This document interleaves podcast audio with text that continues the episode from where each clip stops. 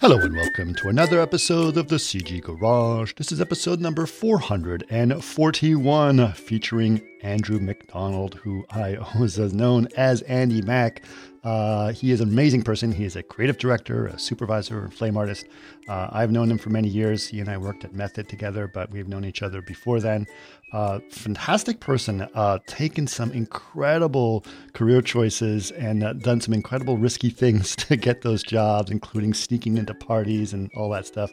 He's got wonderful stories, uh, and is a wonderful person. And it was really cool to be able to catch up with him and hear what he had to say. I've been wanting to have him on the podcast for actually for years and years and years, and we finally had the opportunity to meet up. Uh, not only that, uh, as you guys know, I do these podcasts remotely now ever since the pandemic, but he decided he wanted to do it in person. So, yes, we went to uh, the studio uh, in Culver City and we recorded it in person, uh, and I had to include video. So now you can get a little video of us at the studio recording a podcast if you guys watch us on YouTube. So it's really cool to see, you know, to see him in person and actually go out to lunch together and just get back to some of those normal things that we used to do before the pandemic. Uh, and if, as you can tell, Andy's a really amazing person. So it was really nice to be able to share some of that with you guys as well. Uh, okay, we have a couple of announcements. Obviously, I've mentioned Vantage 2 as being a major product. I'm very excited about it. I've been uh, using it every day actually recently. Uh, I've been doing some incredible work on it. You guys definitely should go check that out. Just go to chaos.com and check out all the new advances in Vantage 2. I will be talking a little bit about that at an event. Uh, and you can find out about all our events at chaos.com slash events. Uh, and I will be at the Rainbow Conference in uh, in in London, which is happening this week as as this podcast is coming out. It'll between August 29th and August 31st. Uh, so I'm very excited about that. Uh, I will actually be talking on the 31st uh, and announcing, uh, you know, maybe a couple of ideas that's going on in the Innovation Lab. So you should definitely come check that out. I'd love to see you there. Again, that is at the Rainbow Conference in London, and you can check out all these things at chaos.com slash events. Now, if you guys want to know more about the podcast, of course, you can always check it out on our podcast page, which is chaos.com slash CG Garage. You can also check out our, our Facebook page, which is facebook.com slash CG Garage Podcast. If you'd like to watch any of these podcasts, that's also is great. You can, again, like I said, check out our studio. That is youtube.com slash chaos group TV. And of course, if you have ideas for podcasts, we've been getting some really great ones recently. Uh, we'd love to hear your suggestions. Our email is labs at chaos.com. But for now, please enjoy episode number 441 with Andy Mack. Welcome to another CG Garage where the Chaos Group talks. You'll know it's over when the last bucket drops. We're gonna fire off rays in high dynamic range. We know that ambient occlusion is passe. Global illumination won't lead you astray. And while image based lighting is really swell, you need to make sure everything has Fresnel. All right, Andy. Like I said, this is I haven't done this in person in a long time, and I am kind of nervous. Believe it or not, because? I normally I like now I've got this whole thing. And it's like no, no, I'm going to do it in person. We're going to hang out. We get the old days, which we're going to do is I would do a podcast and we'd go out to a nice lunch and hang out, which we're going to do, and it's going to be a great Friday. It's going to be a great Friday. I'm ready for a good Friday. Okay, good. But uh, I do, I do have, I have gotten pretty good at these uh, podcasts over the last nine years. So uh, I want to know. I've known you for many years. We've known each other for many years.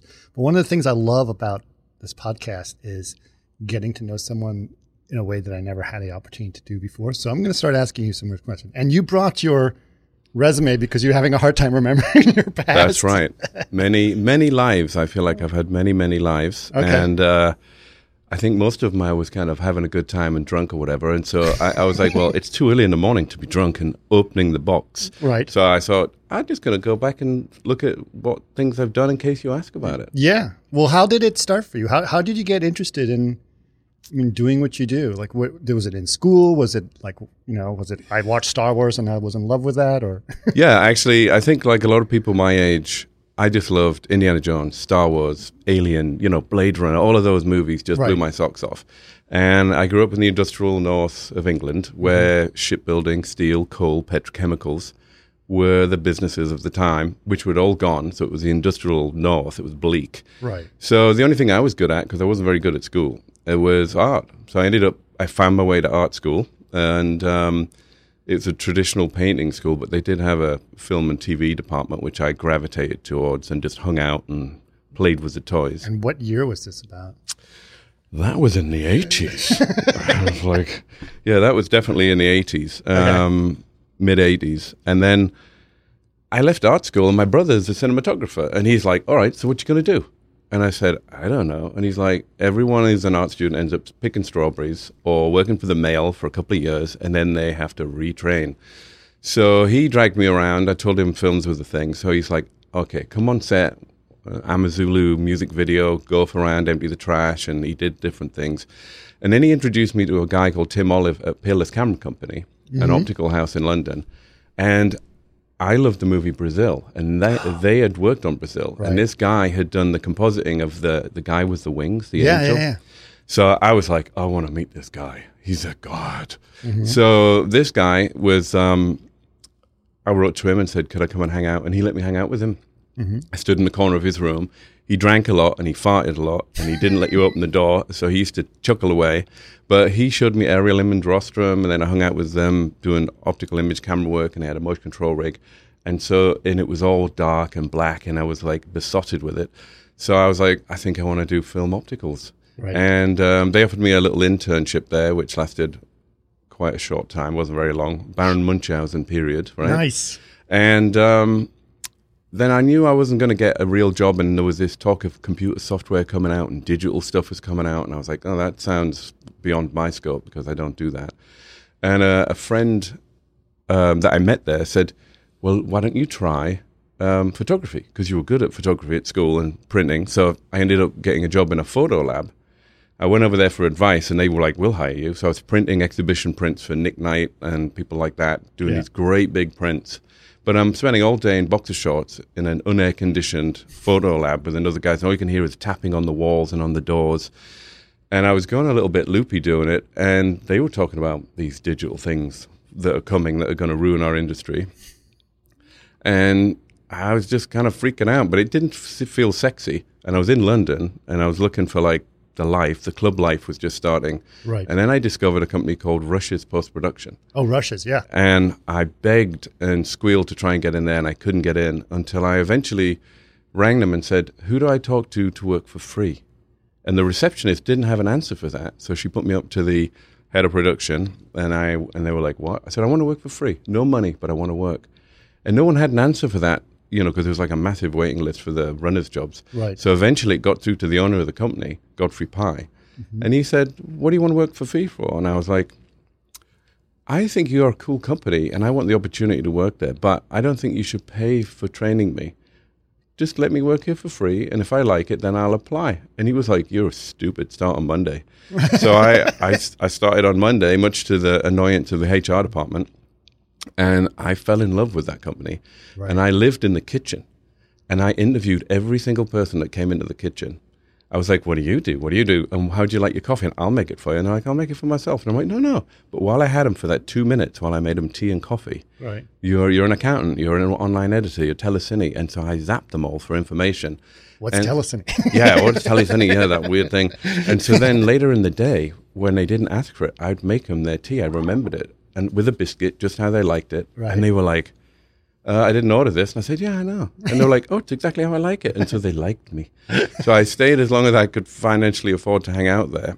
And then um, when I left, I told everyone. Everyone's like, "You can't fire that guy. He's like our best runner. He's like, he brings me a vodka and orange at night, vodka and orange at night, and he brings me my favorite tea with a biscuit."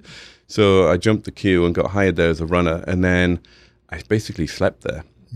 I'd leave on a night and creep back in because I had the keys, and I'd sleep on the couches, and I'd put fresh laundry under the, the sofas, and I'd go to Chinatown to clean them. And I kind of got self taught on the Harry. And Wow. one of their main guys, a guy called Dave Hughes, he um, I, he became my mentor, like one of my angels. Tim Ollive was like an angel. He was an angel. People that just sort of took me under their wing and showed me stuff without really needing to, just because they, you know, took a shine to me. Sure. And uh, me and him kind of were doing some projects on the side for fun, and the company didn't like that, and so we got let go. And uh, then I bumped into my next angel was Tony Kaye. Oh wow. And so I just busted my knees, right? And so I'm limping on crutches through Soho in the rain and uh, with Dave. And we'd just been fired. And uh, Tony Kaye came up and he goes, Hey, Dave, I've worked with you before. I need you on a job. And Tony Kaye. um, when we told Tony Kaye, we, we didn't work there anymore, and he uh-huh. was like, Just turn up at this address. So we started turning up on these shoots, and we were just standing. You just stand by the camera, and I'd stand by the camera like five feet away. Mm-hmm. And every time I went to move, he's like, "Where you going? Stand by there." So you're like, oh, "I need to pee, I need to pee," mm-hmm. but I'm just standing there. And hey, Tony, the camera's on. He scream at you, "Don't ever tell me the camera's on." Oh, sorry. He just turns it on and leaves it run, you know. And he was doing all his jobs, and then eventually the producer said, "Where do I send the film?" And I was like, "What do you mean?" And I said, "Well, you're doing the post on the job." And I was like, I'm living in like a house with four other students. Uh, okay. and so he was called Dave Hughes. I was called Annie MacDonald, and Hughes MacDonald was our first company. Wow. And that's how it started. That's amazing. That is uh, that is quite the quite the incredible. It, Rushes is still around, isn't it? I I believe so, or maybe last part of. Method. Maybe they got bought up. I think I, I wasn't sure, but they had like a big party last year. I saw it online, and I didn't know if it was like the 25 or 50 years of Rushes, or whether it was a closing party. Okay. But I don't know for sure because I've felt a little bit out of touch with the world over Right. the COVID days. Yeah.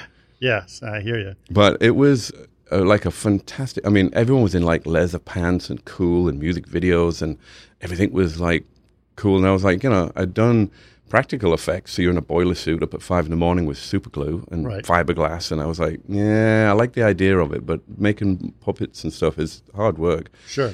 Opticals, you're in the dark all the time, and the industry was shutting down. And photography was you're in the dark all the time with air conditioning. And I was suddenly like, I found the, the nirvana, right? Everyone's cool and trendy, and they've got money, and they're all getting sushi dinners and drinking champagne, and it's like it's they're rock stars. I was like, I want in on this. Right.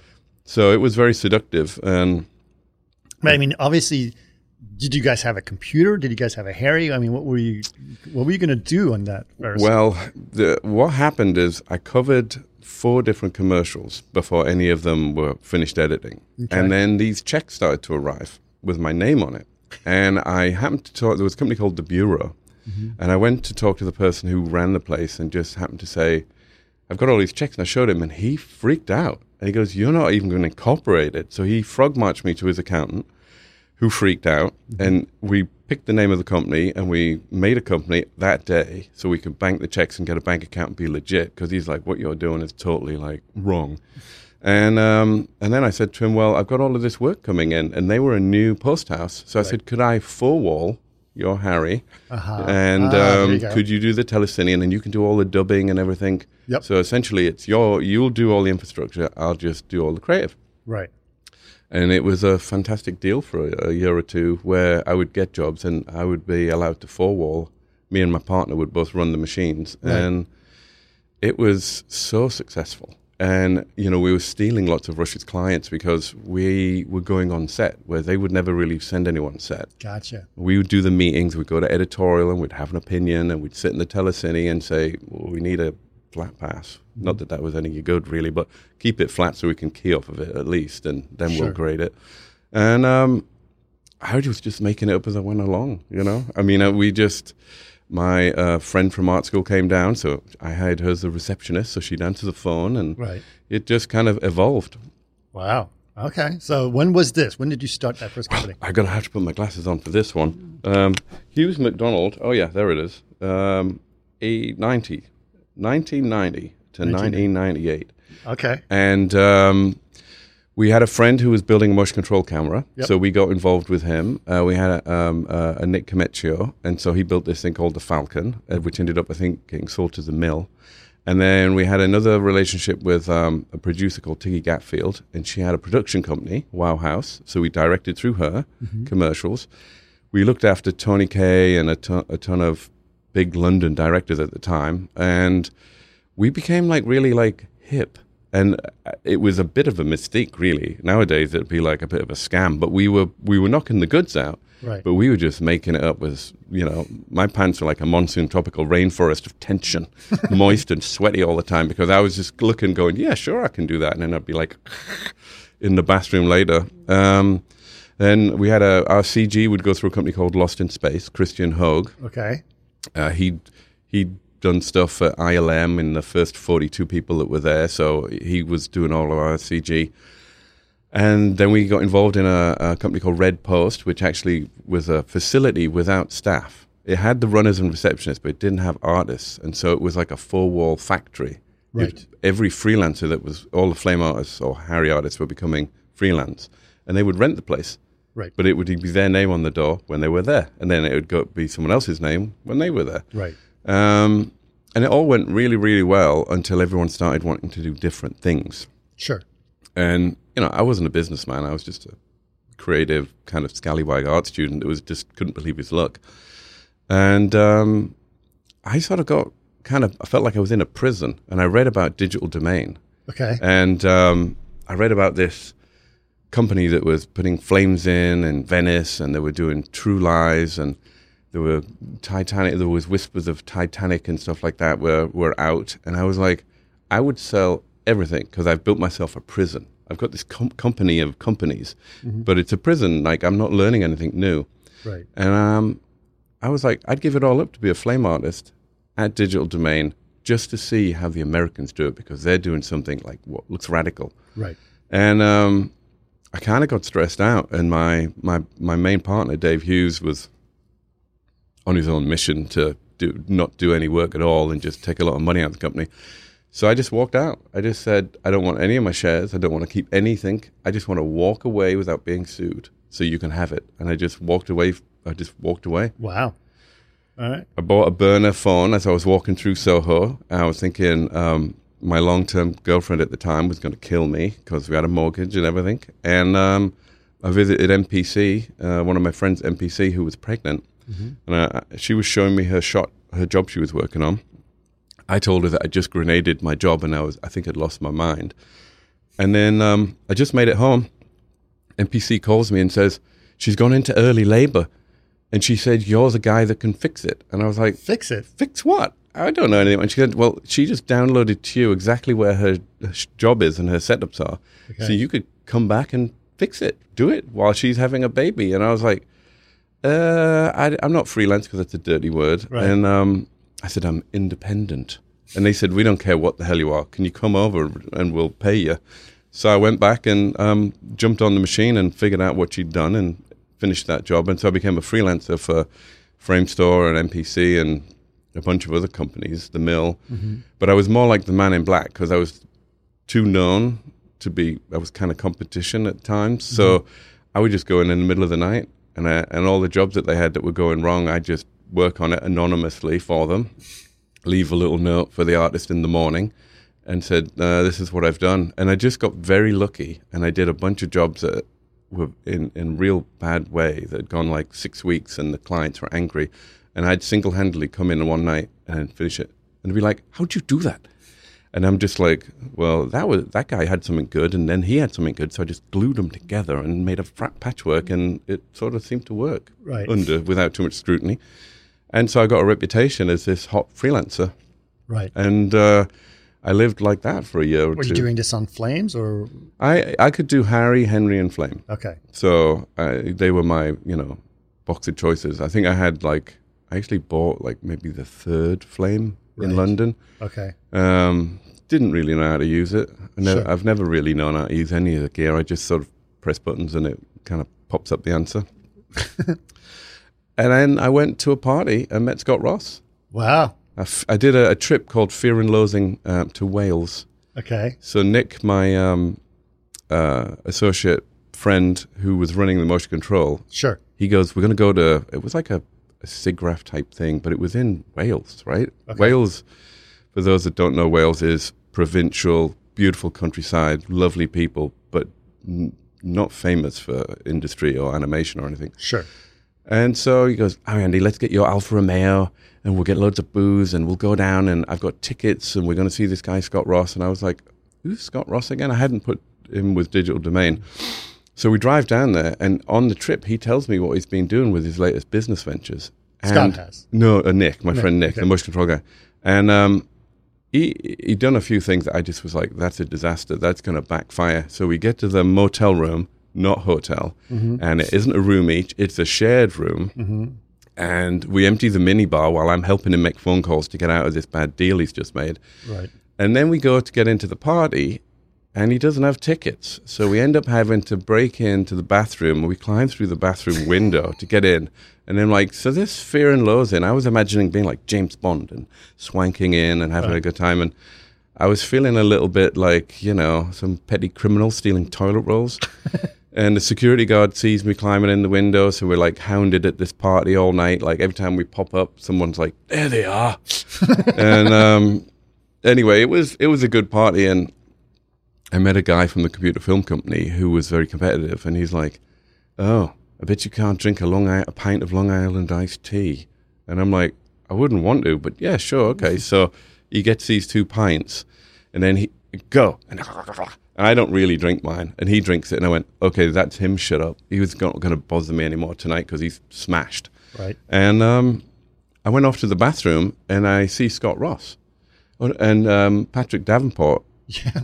Pushes me in front of him and says, because he worked at MPC, he says, Scott, you should meet Andy.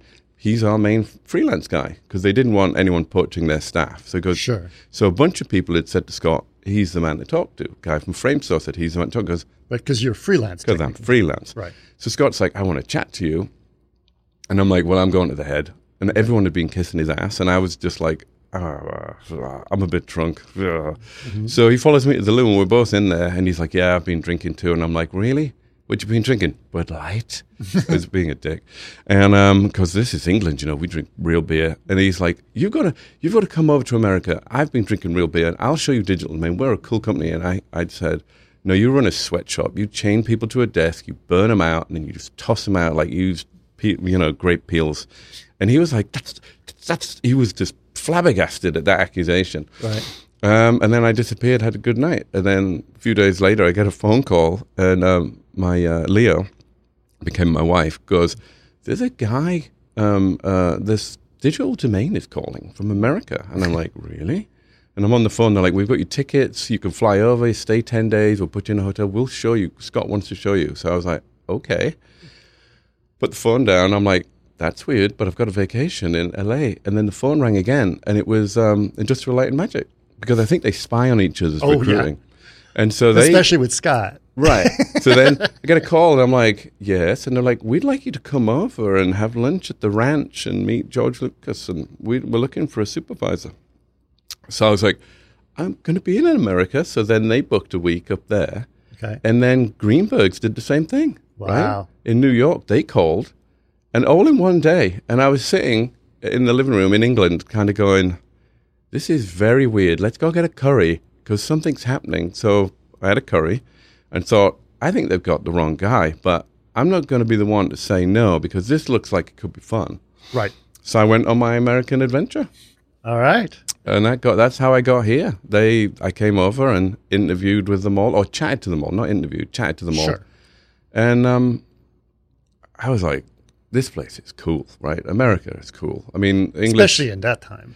Yeah, and uh, you know, I saw the, the the digital domain building, and I got a tour of ILM, and this is where the magic comes from, right? This is all the stuff that I dreamt about came from here, and I was just like, wow, I can't believe they're calling me because I still feel like a chancer. I don't feel like I've read a book or educated. I'm just making it up as I go along. Right. And I, I was like, okay. Sony did uh, Sony as well. They approached me, and I was just like, okay, how do you pick? Sony was brand new. They were doing contact, Yep. and it looked a bit corporate. Their offices. Mm-hmm. ILM, they're all talking about eagle watching and hiking, and they're out in nature. And I mean, I was in the height of the club scene in London, so I was a bit baffled by exercise and nature. I was like, hmm, what does that mean? Um, and Greenbergs look good, but I thought, you know, I've been living the high life in London. If I go to New York, I'll probably just burst like a firework. It's like too much fun. I won't concentrate on work. Sure. In digital domain, the people were fun. It was close to the beach. They'd go to the, you know, the firehouse and drink beers. And I was like, Digital Domain looks like the one. The Pirate Flag, Pirate it seduced me. Those Yep. guys, you know, 1.0 were just it was romantic and it looked kind of loose and flexible. And Mm-hmm. ILM, you know, you have to kill the person to get a, an upgrade there. I was like, No, you start in the vaults and you're yeah. I was like, okay, if I come in and I'm at this position, how do I end up being the supervisor? Well, someone's got to die. right. And I was like, you mean you have to kill them? No, they get old and they move on. And I was like, that could take a while. I'm, I'm in a hurry here. Right. So um, eventually, after a summer of courtship with uh, with all of these companies, Digital Domain, I said yes to Digital Domain, and um, What was your first project there? it was an absolute disaster. Actually, um, it, it was it was a disaster because I came over and you know Scott, um, uh, Cameron, and Stan Winston were in my interview, and they're all in Scott's little office, and I came in and um, I was cocky, and they were just they were all sitting with their feet up, smoking cigars, and they came in and they're like, "Well, we hear you're pretty good and that lot, and you know, you want to start," and so they're like, "You know, well, how much do you want to earn?" And we're thinking of offering you this, and I said, "Okay, so that'll get me through the first weekend." This is what I expect to be paid. And they were so shocked that they fell off of their chairs, right? and then they were all in a big pile. And I said, I'll go to the bar and I'll come back later. And I was like, I'm going to get fired before I start. well, anyway, so I went in there with, you know, whispers of this English guy coming, which upset the local American uh, Sure. supervisors, I think, probably because, you know, they're like, what are we, chopped liver? Right. Because they were all pretty um, uh, hot at the time. You know, they were all very powerful. Fred Raimondi and uh, Right. Ray and um, Les and people like that. There was a bunch of people there that were like good guys. Right. And um, they give me this uh, Dell commercial, and um, I didn't know anything about digital domains pipeline, tracking, what you could and couldn't do in CG. And they didn't really provide me a supervisor that, that helped me. So I went on set and I was like, yeah, I can do that. Yeah, you can do this. And yeah, you can do that. Right. Yeah, big mistakes. And then it came back and it was just like they couldn't get it tracked. They didn't put things in right. The focus messed it up. And um, I remember Price Pethel uh, seeing me in the parking lot. He goes, Oh, you're the new guy, right? Heard so many good things about you. Oh, by the way, you're completely fucked. I've looked at that job you shot. Pff, totally fucked. so it was. Um, they got Kerry Villegas and Brian Grill and all the hardcore film guys had to get pulled off of Titanic for a weekend, I think, um, to help bail me out on my first disaster. Um, and they described it. They're like, "Well, we wanted you to come here and like make an impression. We didn't say tie a bomb to you and detonate you in a parking lot."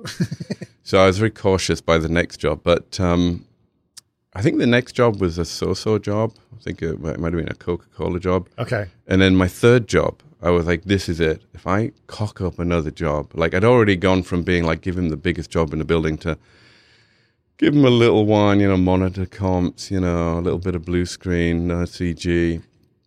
And I was like, I've already been downmoted in people's vision. This isn't going to last long. And um, you know that scene in the player where they go out to the desert Yeah. and they stay in that uh, uh, wonderful little spa and they're in the mud. Yes, yes, And he gets a phone call. I was so stressed. We did that. I took uh, my uh, Leo, my partner, out there, Mhm. and we're in the mud pool. And I was like so tweaked because I, I just moved there and I just cocked it up. And um, I got the phone call to come back. I was like, it's just like the movie.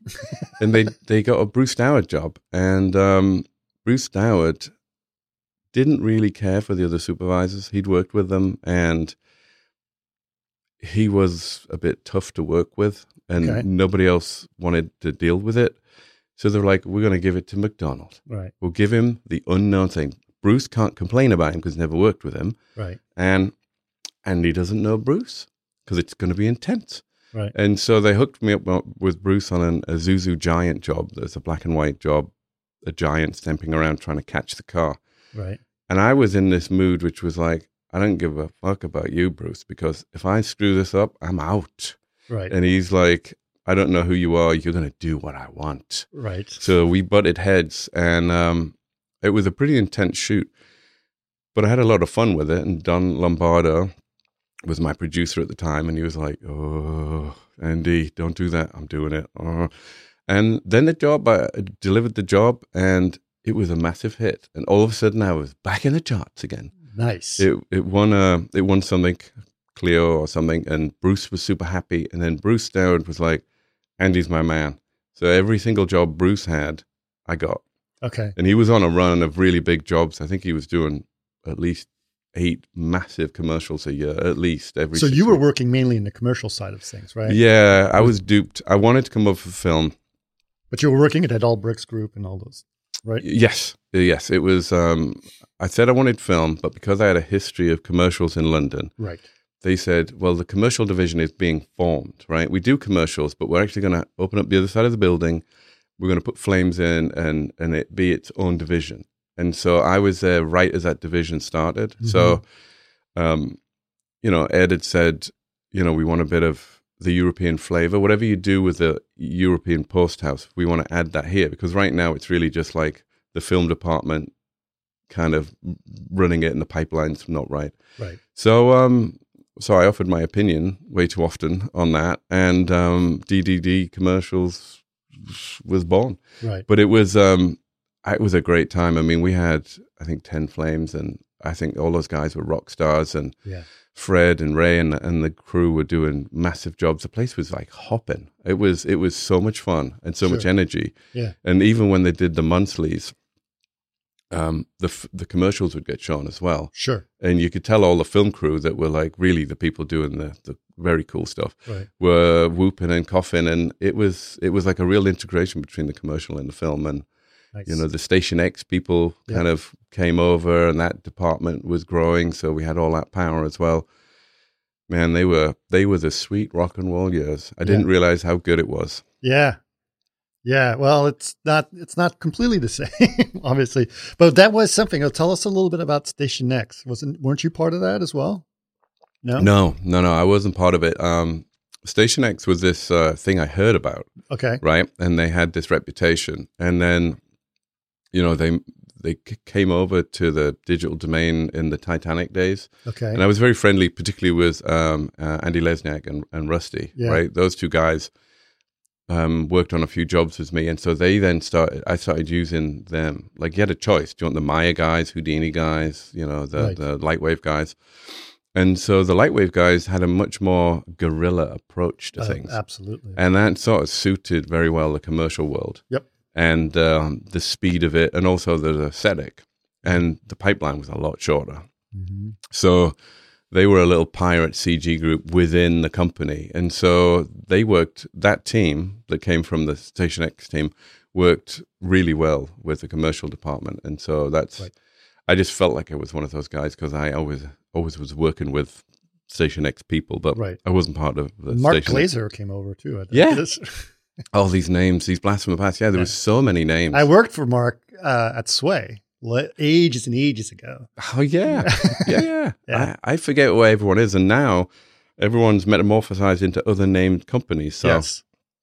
I never really know who's anywhere until I turn up and I go, I recognize you. yeah. Yeah. Yeah. Um, yeah, th- those days were just fantastic. And then you know there was uh, Mitch Canner was there doing his sales, and that was a whole experience. And there was so many characters. But as as time went on, the big tuna, those big commercials, the directors wanted a more like um, intimate boutique feeling, and they, they had smaller budgets. And DD was good at big commercials, and they Right. weren't easy at doing the small. And they were doing like the BMW commercials or You know, Super Bowl stuff. If it was 350,000 plus, they could handle it. If it was lower, like $150,000, oh, I don't know if we can make it work because of just, Sheer overhead. Yeah. yeah, or their bidding template or their need for a certain profit. Right. So there was a bit of conflict there, which was we need to restructure commercials because the whole world is going in that, and the, these really cool boutiques are opening up that have power, right? Mm-hmm. Good CG, small CG team, but really integrated. And I was like, we're going to get left behind. Like our directors that we look after will go to other companies, and then they'll never come back because they'll be looked after one on one. Right. So More intimate. More intimate and you know it didn't look to me like it was going to change um, quick enough. And then i um, i got lured away. Okay. um, uh, katie adams um, left production. Okay. and then i ran into her on Abbot Kinney getting a slice of pizza i think you know Ad- Abbot's Habit and she's like what are you doing andy? And i was like getting pizza, digital domain, you know, same old. And she she was working at um, PostLogic, and they were closing PostLogic West down, and she suddenly went, "Do you want your own company?" Instead of closing that down, why don't you bring some of your guys over and you can have your own company? And I was like, "What?" She goes, "Let's have a chat." And so she just sort of went right there. Do you want your own boutique? You could see we could get like five or six guys, Lesniak and Rusty, and Yeah. a bunch of the others, and you could set up a CG team and compositing and telecine, and it, so it was like handed to me on a plate. I was like, "Yeah, let's do it." so then that little adventure of opening up a boutique happened, and uh, Which was Creo, right? Creo, yeah. And then Creo kind of expanded.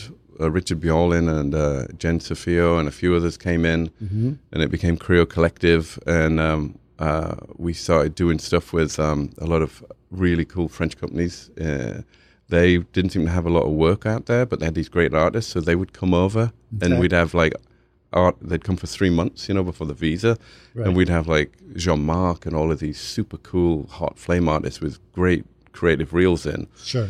And so Creo was um, in London, in New York, here, and represented in Paris, but not really in Paris.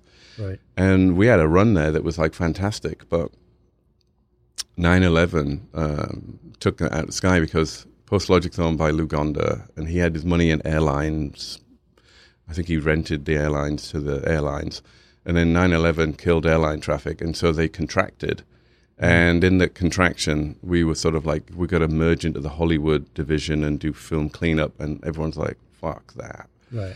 and um, and that kind of was falling apart. And then again, I just meet people. My breaks come by chance. Um, uh, Stefan Sonnenfeld saw Tim Conway, who was working for us, and and uh, Tim had said, "Oh yeah, it's all Creo's closing," and he's like, "It is."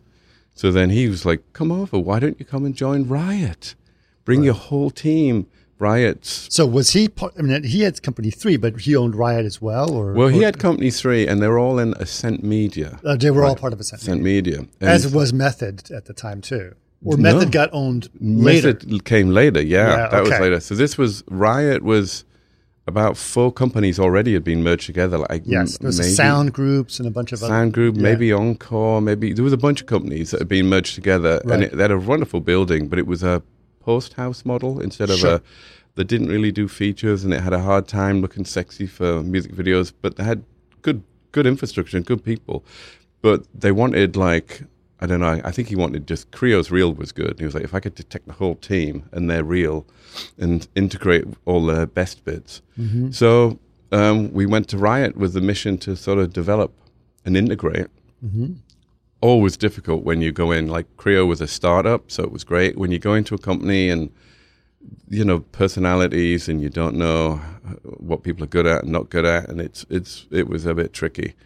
But it was it was still fun, and Sure. ended up being like uh, it ended up doing. You know, there was the like arty division and then the post hourly division. Right. And they didn't. They worked together and they swapped work, and it was. It ended up being really, really good. But as always, things have a lifespan, Sure. and it um, Method were, and another company were going to merge with it, and it was like how Well, many? I remember when I was actually started when I started Method, Method and Riot Yeah. were both owned by Ascent Media, but they were still separate companies, right. and they were competing Yeah. to get me as an art. So they were outbidding each other Yep. in terms of how much they were going to pay me, but they worked for the same company. Yep. That- I remember those conversations, Yeah. and and you know, Method's reel was way sexier. Uh, you know, Yeah. Method Method had a cooler image. But they had more of the boutique look that you know with Alex Frisch and those guys. Me- like, Method was like like a Creo, right? It Right. was it had it was quirky, but it did award winning work and had a wonderful reel. It was creative, right. and um, when they somebody just said, "Well, let's just stick them together. Like save the rent, save the this, just stick them all in the same box because it'll and just shake it all up like a snow globe." And um, That's when I. That's when I came on board.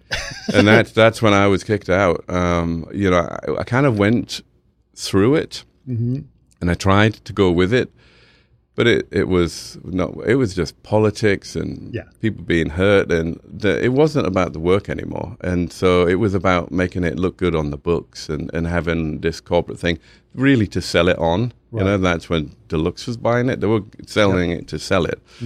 And i was like i got to get out because corporate life is starting to wear on me. I'm, i do more meetings than i do any work. And um, i was feeling kind of obsolete. Anyway i pissed them off and they kicked me out. Right. and that was an uh, uh, was an ugly situation. So um, that went on for a while. Right. But I just got into climbing because I was kind of overweight and drinking too much, and I just got into exercise at the time, and uh, so I climbed Kilimanjaro, and uh, then got into a massive motorcycle accident I that nearly remember. killed me. Yeah. And we just had a baby, and I just lost my job, and it was just a world of poop at the time Yeah. and in a way, it sort of I felt a bit desperate. I didn't want to go to a big company, and um, I wasn't feeling too good about myself. I was feeling a bit like beat down, like I'd been on this rocket to success, and all of a sudden I'd found myself like floating in space, like not on the main vibe again, and not having the energy to join a main vibe or any fight in me, and. Um, I ran into Matthew McManus, uh, who was over, I think, Untitled. He was using a desk there. He used to work for Riot, and he'd been let go. And we were like, why don't we just make a little boutique, just like a little salvation? You know, he has kids, young kids. I had a young kid. Why don't we just look after one or two people and try and do like a high end mini boutique? Just just be the guys for like say three or four directors. And so that was Kilt Studios. Yeah. And so it was small, it was low pressure, and we basically looked after people like Peter Berg, David Lynch, um, Barry Sonnenfeld, and, you know, Pony Show was uh, a wonderful production company, and they represented feature directors in commercial and music video and anything outside of features.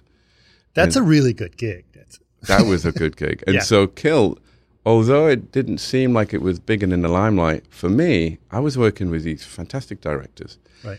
and they just have a different attitude, right? And I was still working with Bruce Dowad, and the, Sure. the other commercial directors followed me from DD Creo. They followed, and um, I, you know, Tony Kaye, Bruce said, I just had these wonderful people to work with, which everyone else was like, these guys are hard work, and I said, yeah, but working for them makes me better because they're challenging. Sure. And and you know, if they want to kick and scream and shout about something, I listen because I'm sure they've got a point, right? They're not the stuff looks good at the end of the day, so I just like figure out how to do it.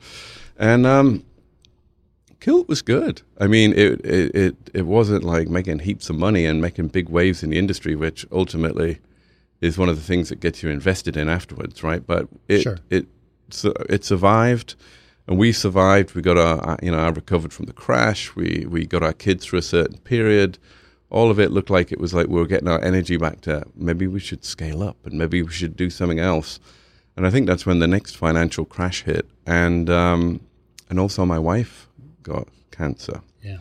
and that just put all the brakes on because all of our family really live in England, and uh, she has two uh, brothers here, but they're not in LA.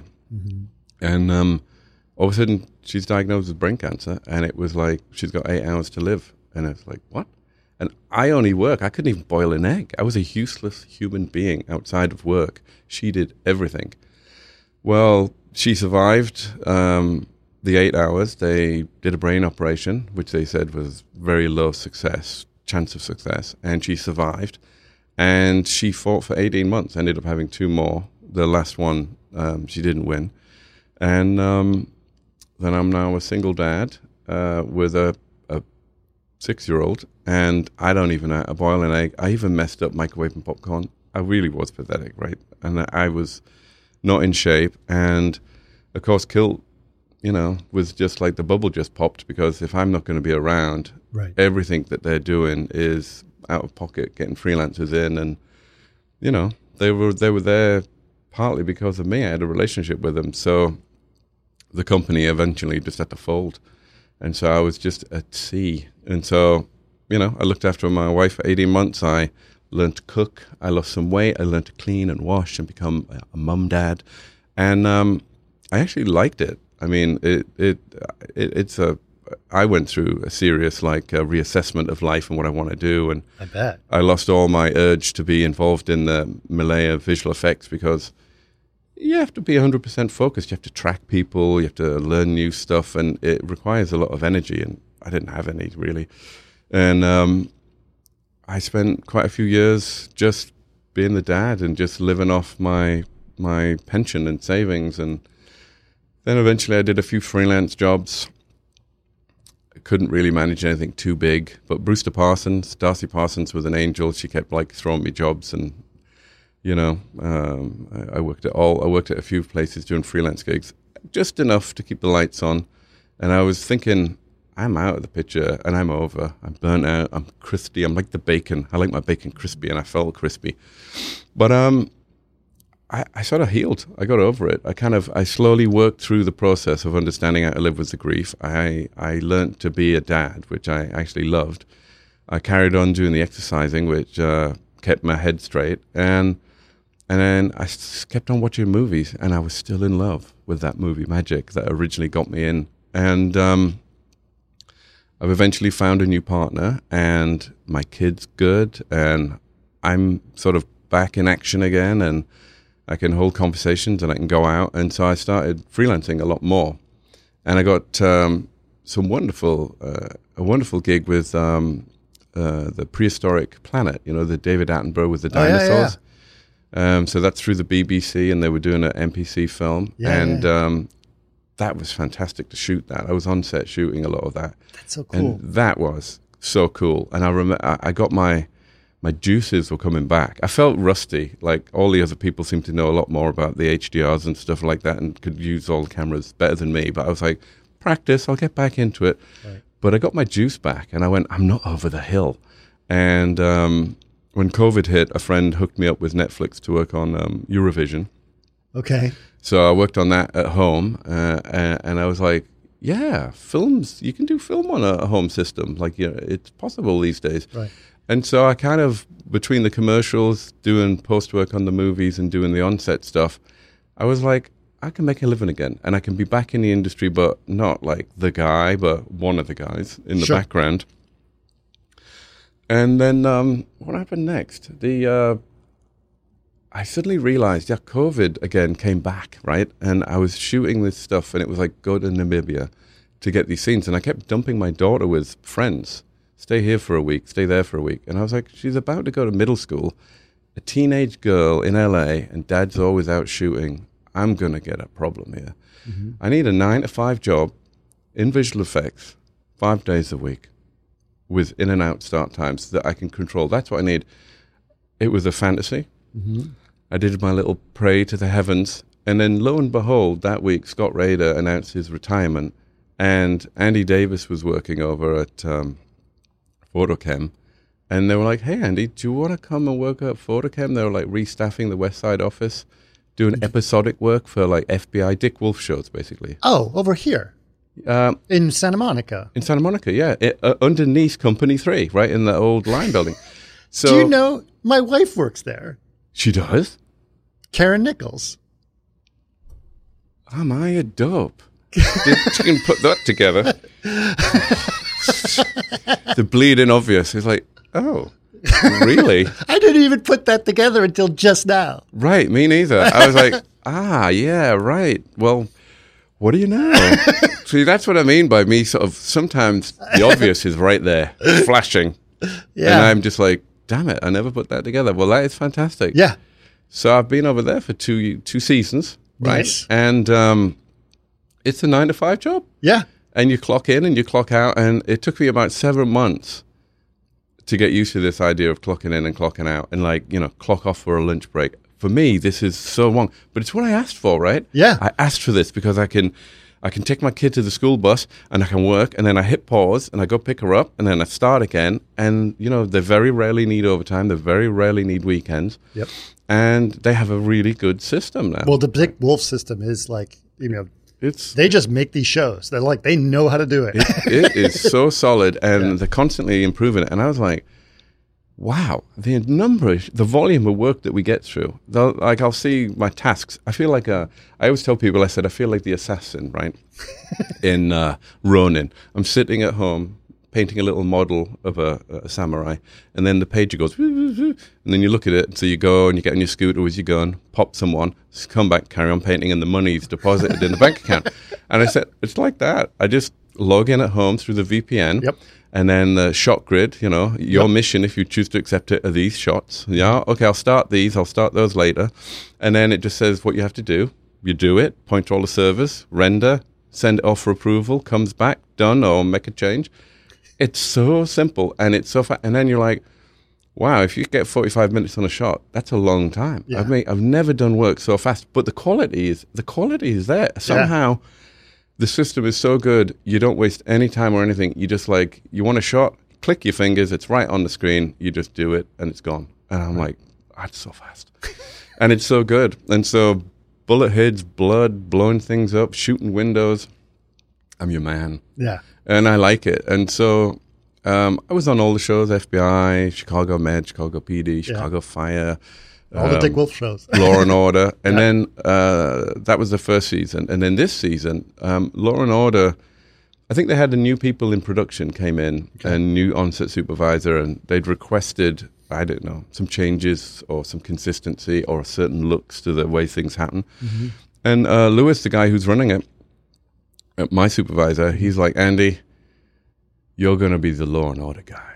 And I was just like, Law and Order was the one that everyone finds a bit hard to do because of the way they shoot it and stuff. Okay. And I was like, "Is this a demotion?" and he's like, "No, you. I want you to unify the look. People will work on it if you don't, but you just kind of, kind of wrangle it, right?" So I wrangled it, and now they're very happy with Law and Order. Nice. And I've got my like setups, and so I do Law and Order, and then they push me around if I'm not busy. Right. And um, they have a great team, and I, I am I'm really enjoying over there because it's it's allowed me to work full time Sure. in a current environment. So I'm learning. I'm always learning, and I love the other flame guys. They're Yeah. they've all got their techniques. It's where old flame guys go to die. I think. Uh, well, well, Flame's still pretty, right? Like, You know, my wife's a Flame. Yeah, that's, but they all gravitate over there, and we're all in there about. Yeah. Oh, I couldn't do a another music video. They're too stressful, and I'm like. Ooh, and the commercial clients and their needs, and Yeah. over there you can protect it from all that, you know. yeah, yeah. Production, Marie and and Lewis, they have to talk to the client, and then they just tell us what we need to do, and we Sure. do it. And so, in a way, it's sort of like um, you're cushioned. It's really nice. Nice. So I've enjoyed it actually, That's great. and my my my juices are up. And now I'm furloughed, Right. and they've told me they want to keep me. So furloughed is the word. well, a lot of people are furloughed. Right. The, the, the whole industry is on pause, so they can't just. I don't Yeah. feel special in any way. I just got told I'm furloughed, and the only people that are still working there are uh, they're doing Lioness, and Yeah. they're, fi- they're finishing that. So I wasn't part of that that crew. But I was excited because I realized instead of getting a bottle of vodka, curling up, licking my balls, and feeling bad about life, I was like, you know what? Everything in my life these days is good, right? I've got a new partner, Yeah. and that relationship is going good. Um, I like where I live. My kid's doing good. She's a scout. She's not Nice. not a girl scout. The Boy Scouts opened up to um, girls, so it's a scout. So Ah, interesting. and I'm so I became an associate scout master, which uh, you see me in my scout outfit. Yeah. Oh my god, it will get a chuckle. I'll have to email you one just so you have it. Um, everyone laughs at that. Sure. They're like, Andy Mack, the hedonist, is in the scouts. Well, that makes sense because Right. they had a reputation.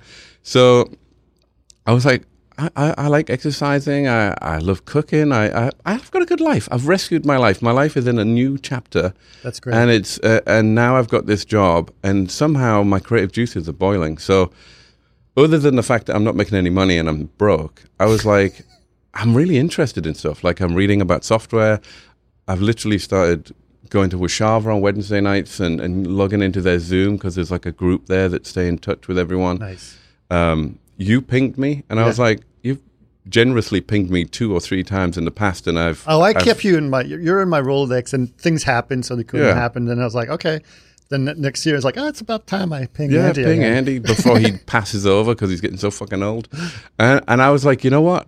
I keep saying no to things, so I'm going to change no because no hasn't gotten me where I want to be. So I'm going to say yes. Right. And then here we are. And Yeah. I was so excited. And I was like, I get very, sh- I am very shy when the focus is on me. I can be around everyone, fine, but as soon as everyone looks at me, Sure. I turn into a lead lump.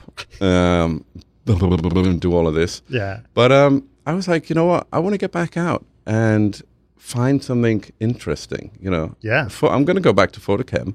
Yeah. But you know that might not last that long. Who knows when they'll want you out? Who knows when Dick Wolf will be bored?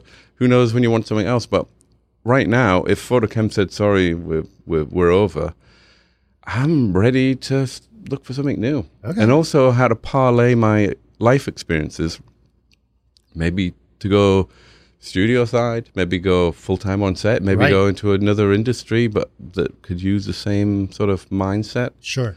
Don't. I'm not going to compete with these kids on Nuke because I used to stay up for three days without sleep. I ain't doing that anymore. Sure.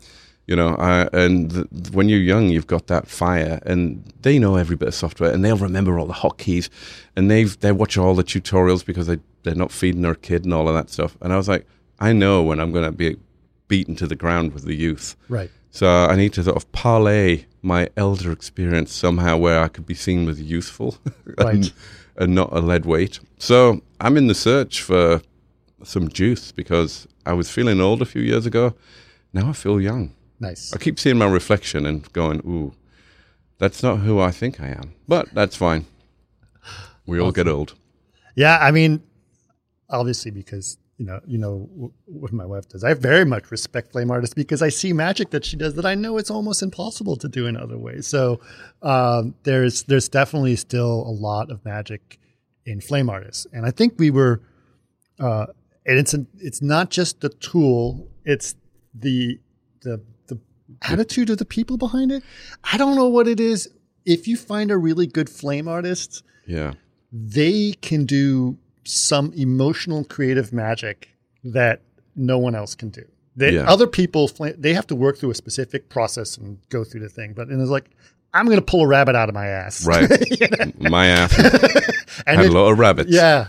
And so it's always amazing to see what can be done in that area. And so I was always had a huge respect for for that attitude. On top of which, you also have to have the skill of doing that in front of the customer Oh, yeah. and the client. Juggling. What jug- sushi do you want? Yeah, what Do you want your sushi do you want? Yeah, oh, you lobster? Okay, we'll get you lobster. Yeah. Yeah, it's quite a show. And I mean, I've always loved the show and I still don't sort of shy away from the show, but I understand now a lot of the asks of clients are much more complicated and you do need a bigger team. Sure. And so sometimes you're like, well, that has to get tracked, that has to be lit. People have to do their thing and then it come back. So it's more of a boomerang now. Sure. But um yeah, But you put it all together. yeah, the process of a lot of the process and pipelines that people have today, very efficient, Mm-hmm. very organized, they're very uh, programmed, and they work. Mm-hmm. But the flame is your Navy SEALs. Sure. They're the ones you send in when it's just a bit too difficult to organize, or it's gone wrong and it needs fixing, Mm-hmm. or there's a problem, or the client just wants to sit in there and fool around and feel special. So you can Sure. sit in there and do enough for them to really feel special. And they can interact with you, and you don't say, go to lunch and come back. You just do it and beat on it right there Right. it's a toolbox, right? Sure. And you can wire it any which way you like. And I would have flame dreams where I'd sit working on stuff and I'd I'd be oh, I just can't get it. And I'd go home and drink some wine, have dinner, and dream through the flame eye. and then I'd I'd see it. I'd be like, oh, oh, if I if I take that out of there and I do this to it, and then maybe I run it through that, and then oh, oh, oh, I'm back to work first thing in the morning, and they're like, where the hell did you get that from? I Said I reached really deep up the rabbit cage and I pulled out this big hare, and um. And Yeah. you come up with stuff, Yeah. and you don't even know you can come up with it. You just get inspired, and you go back and rework it Sure. there's definitely an artistry and that's when people say that uh, that's when i think there's still hope for me because I've, i'm an old dog with lots of old tricks and some of those old tricks still work today even with the new tools Sure. i mean you're on set and they're like oh you can you can just fix that right that coke can's got a dent in it and i'd be like get 30 cents, get a new one out of the vending machine, and just Greek that out because we can put a CG one in, but with all the spritzing and action and lighting and all that, your budget's going to be muffed. Right. Just spend half an hour and do it now. Right. And they're like, Aren't you losing money saying that? I said, Yeah, but the money's going to be on film. So then I'll have something worth showing. right. Yeah. It's funny how people, it's easy. If it's easy, they say it's easy on set, and you go, No, it's not going to be easy later. I remember I did a short uh, ages and ages ago with a bunch of other visual effects people, and one of the we hired some DP to help us out, and he was he was surprised. It's like why aren't why aren't you putting green screen back there? And it's like, oh no, because that's too much work. we know it's going to be a lot of work, so no, forget it. We're gonna we're gonna do it some other way. He's like, but you guys know how to do it. Says exactly. We know what it costs. you know what it costs. We know what it will yeah, take. Yeah. So so he's like, no, we'll do this in camera. It'll be cheaper. Yeah, so Yeah. it's it's good. So my weirdest thing right now is if you take your if you're driving a ship in the world of visual effects, you know, your contemporaries, you're watching this company be bought by that one, that company explodes, but the real team move here. I've took my uh, eye off of that for a while now, and Sure. so there's so many new names, so many new players, so many new ways of doing things that I look at it and I'm going, kind of going, wow, I feel like I have to go back to college just to figure out who the fuck who is because Right. there's so many places. sure. But it is exciting. Right. I mean, and you know, there's a lot of visual effects. I've been watching all the movies this week, and you watch the credits, and it's walls and walls of names, and I'm like, that's why I'm not taking on the youth Mhm. because there's a lot of them. Yeah. There's a lot. You know, you can go to college for it now and Yeah. learn it that way. Yeah, yeah, yeah. So- I, I get it. I get I it. picked it up by making tea and looking over someone's shoulder. The secret art, the dark arts. but I'm I'm super stoked. I think there's a lot of fun to be had. I see great visuals, um, a lot of enthusiasm. I still think we need movies. We need oh, I think movies are back. yeah, Honestly, I know there's a strike going on and everything else, but I think there's a. I think uh, I think Coppola said with Barbie and Oppenheimer, we're in the dawn of a new, uh, right. a new film of filmmaking, a new kind of filmmaking, and I think that's true. I think I'm excited about it, uh, and I think people are starting to do guerrilla. Like think about everything, everywhere, all at once. That is Yes. so guerrilla style. That was so good though. Yeah, these So guys good. are just figuring shit out as they go, Yeah, and they look at what they did. yeah. And the bar's so. I mean, you know, all the movies that have been out, you know, they're just so technically good. Yeah. I mean, you know, stories are always questionable, right? You know, but I mean, I watched Mission Impossible and I looked at it and I was like, wow, some of the camera work and that is good. Oppenheimer, like, it's just like the photography was Yeah. good. And, you know, But even things like Top Gun was amazing. yeah. Yeah. I mean, you go, and I like, you know, I go watch the, the old one first Sure. and then you watch it and you go, wow, you know, story wise, Same story. same story. But like when you look at like the, the craft of filmmaking, Oh, it's beautiful. it's amazing. and you just get excited. It just gets your juices going. gets me juices going. Andy Davis said to me uh, two days ago, he goes, um, his wife didn't want to go see Oppenheimer with him, and he goes, "So I've got a ticket to the Chinese man's, and it's like the early morning ten thirty show. I'll pick you up. Do you, are you interested?" And I was like, "Hell yes!" Yeah. I get driven over there. We we get some candy and a bottle of water, and he picks like really quite close to the screen seats. And I hadn't been there for years, and I was Okay. like, the seats are pleasantly uncomfortable, like a cinema seat should be. Sure. And if some assholes tap in on a seat like five seats away, it's shaking your back and you want to kill them, Right. just like the old days. But Right. it was phenomenal. 70 mil print. Nice. And I was just like, it's that's the magic. I had goosebumps just just sitting in the cinema watching the, the credits come up and seeing weave and seeing grain and seeing the image fluctuate. It Mhm. was like alive. Yeah. And I was like, oh yeah, this still works. I mean, I, I've got great TVs at home and I love streaming Sure. in 4K and all that stuff, but it's not the same. Yeah, it was fun. It's not the same as going to see it. Yep. And so we I'm going to go see Meg 2 tomorrow with my son. Meg two. Yeah, I wouldn't mind seeing that. it look up the director of Meg 2. He's an incredible independent film director. So I have a feeling this is going to be a take you by surprise kind of movie. Oh, okay. I have a feeling, or it definitely doesn't take itself seriously. I will tell you. Oh, that's good. I mean, I, to be honest, I'll I'll try and watch anything at the cinema. I mean, Right. I, I still weep at the at the ArcLight being closed and the uh, the landmark. I'd always go. We'd go. I, I'll, something else will will will buy that property. I'm sure. I hope so. I mean, I hit the hit the back house, have a, a sake and a little bit of sushi, run across, see the movie, then go back to the back house, and then sit and chat. Whoever I'm with would Yeah. chat about the movie and eat a bit more fish. I was like, "Damn, sweet days. Nice. Yeah, some sweet days." You should check out my other podcast. I don't know if you heard Martini Giant, but that's another one I do. I'll tell you all about it at lunch. yeah, yeah, yeah. But yeah that- like if, you're, if you're a big movie guy, that's you sh- yeah, you should listen to Martini Giant. Oh yeah, I'm hooked. Even when I'm working, one of the good things about PhotoKem is um, I'm working from home and I've pimped out my garage, Right. wood floor, Persian rug, all my DVDs, still got them, Nice. and all my coffee table books and all my vinyl. I've got my CD decks. I've got you know uh, lounge lighting. I've got it's a it's a man cave, proper man Sure. cave. All I need is like a smoking gown and a pipe for it to be real like old school. And um, I have movies play constantly. I just put them on. And a lot, I can't watch new ones because I'll watch them. Sure. But I'll put on all my old favorites, and I've got Right. the big 78 inch plasma in the corner, which was left of my Telecine suite. When it dies, it's dead. And then I've got my other one. So I just put movies on. So I sit listening to things. I did that recently. You know what I watched? I watched the super long extended version of all of the Lord of the Rings ones. So the the, epic. four and five hour epi- uh, Right. versions of each, and I was like, these are long, but you can dig just be on forever. Oh yeah, yeah. You go to the bathroom, you come back, you know exactly where you are. because it moves so slowly. He's still in the same sentence he was saying. Um, yeah, I did Monty Python. I do them in series. I did Nice. like uh, a Tarantino Nice. Week, and then I did a Monty every Monty Python show, and I just kind of like put them all on and like watch them. You know, like Nice. like say Mission Impossible. I I do all seven of them or whatever it is. You know, Right. just sit and watch them all back to back till you're like throwing up. Oh, I can't take another bit. Oh, yeah. let it end.